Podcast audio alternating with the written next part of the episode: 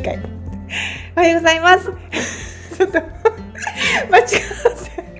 ライフリテラシーラジオです。このラジオは仕事、人間関係、自己成長に関するリテラシーを上げ、心身ともに互いに生きているのを考え方、知識を現役経営者2人のまちことあやこが経験をもとにお話しているラジオです。本日のテーマは安全ゾーンに閉じこもっていないかについてお話したいと思います。はい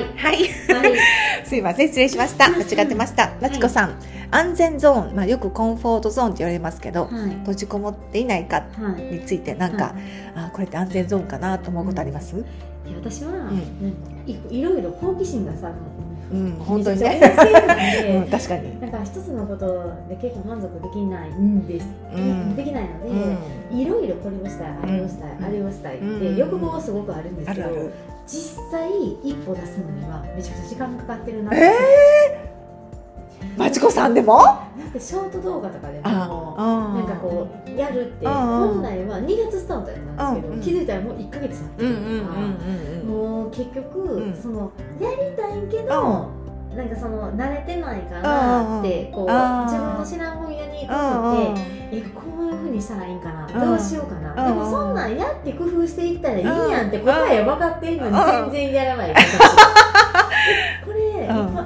いろんな人に当てはまるんじゃないかなと思って。そうそうそう、本当にそう。なんかこう、これなんかやる前にね、いろいろ考えたりとか、これやったらどうしようとか、これうまくいかんかったらとかなるけど、やって工夫をし続けて永遠うまくいくまでやれば、誰しもがそんなあかん方向なんかいかないんやけどって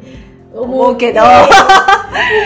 本当わかる。そうそうそう。だからまさしくそれがコンフォートゾーンって言われるゾーンにいるんですよね。で、コンフォートゾーンって何かっていうと、私たち人間には全員ついてる機能なんですよ。で、例えばまちこさん、体温が常に36度5分ぐらいだとか、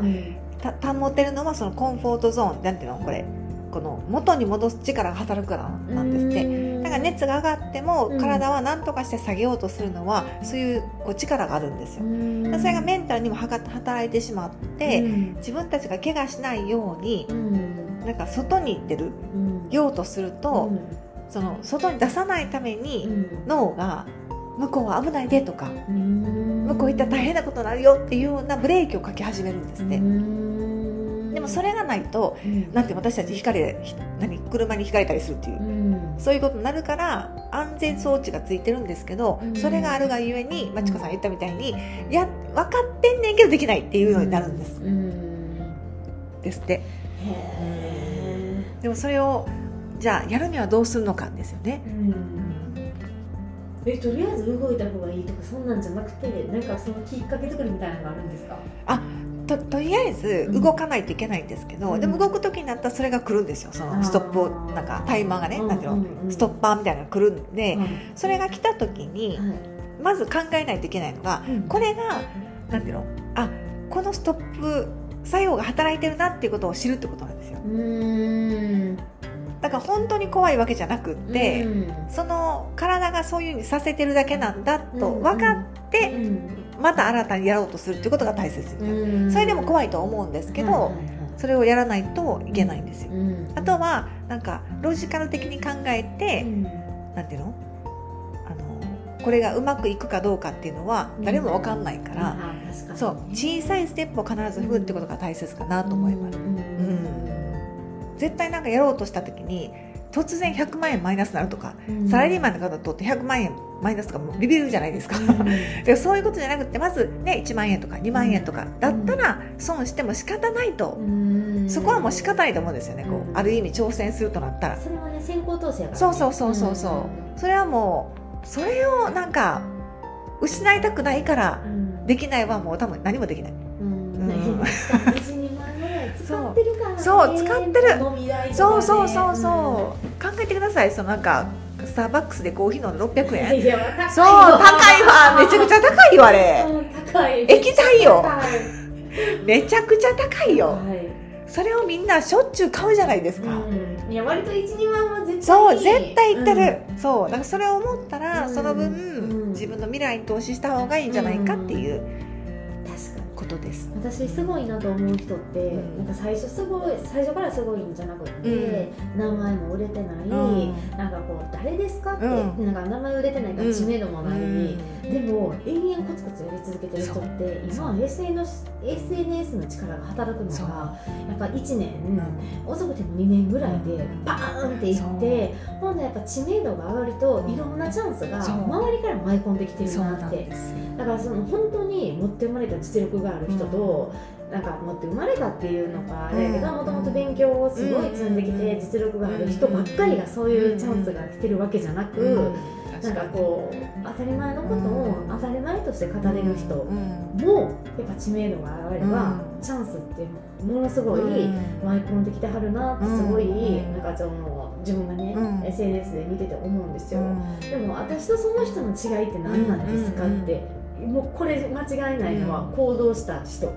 私はSNS が苦手でしたって言って行動し続けなかった人とそれだけ。本当失敗したなってめっちゃ思ったけど、どう挽回って言って、でもそれを感じたからショート動画っていうので挽回しようと思ったんですけど、結局動いてないから同じ自分にねいつも質問するんですよ。このまままた同じ1年間過ごしますか、また違う人出てくるんですよね。また違う人が出てきた時にそれを見た、あの時私やってたら同じようなことやろうと思ってたやんって思うんですよ。絶対もうやった方がいい。しかもやり続けないとどこを改善したいとか、こうせえへんとか、これはあんまり見てもらってないとか、いやでもデータ出るのにそんなんも分かってるのになんでみたいな、あやこさんなんでみたいな。でもその一個の理由が誰かとやるってことはすごい大事なんですよ。やっぱり一人だったら後でいいかなってなる。でもさっきまちこさん言ったみたいに右腕みたいな人をつけておくと、なんか一緒にやるから、もう私は面倒くさいなと思っててもその人がやってくれたら、いや一緒にやらなあかんなと思うじゃないですか。でも面白い。でもとりあえず時間はかかる。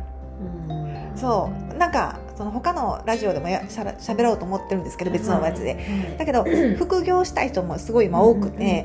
だけど副業も皆さん1年ぐらいかかりますお金なんのに、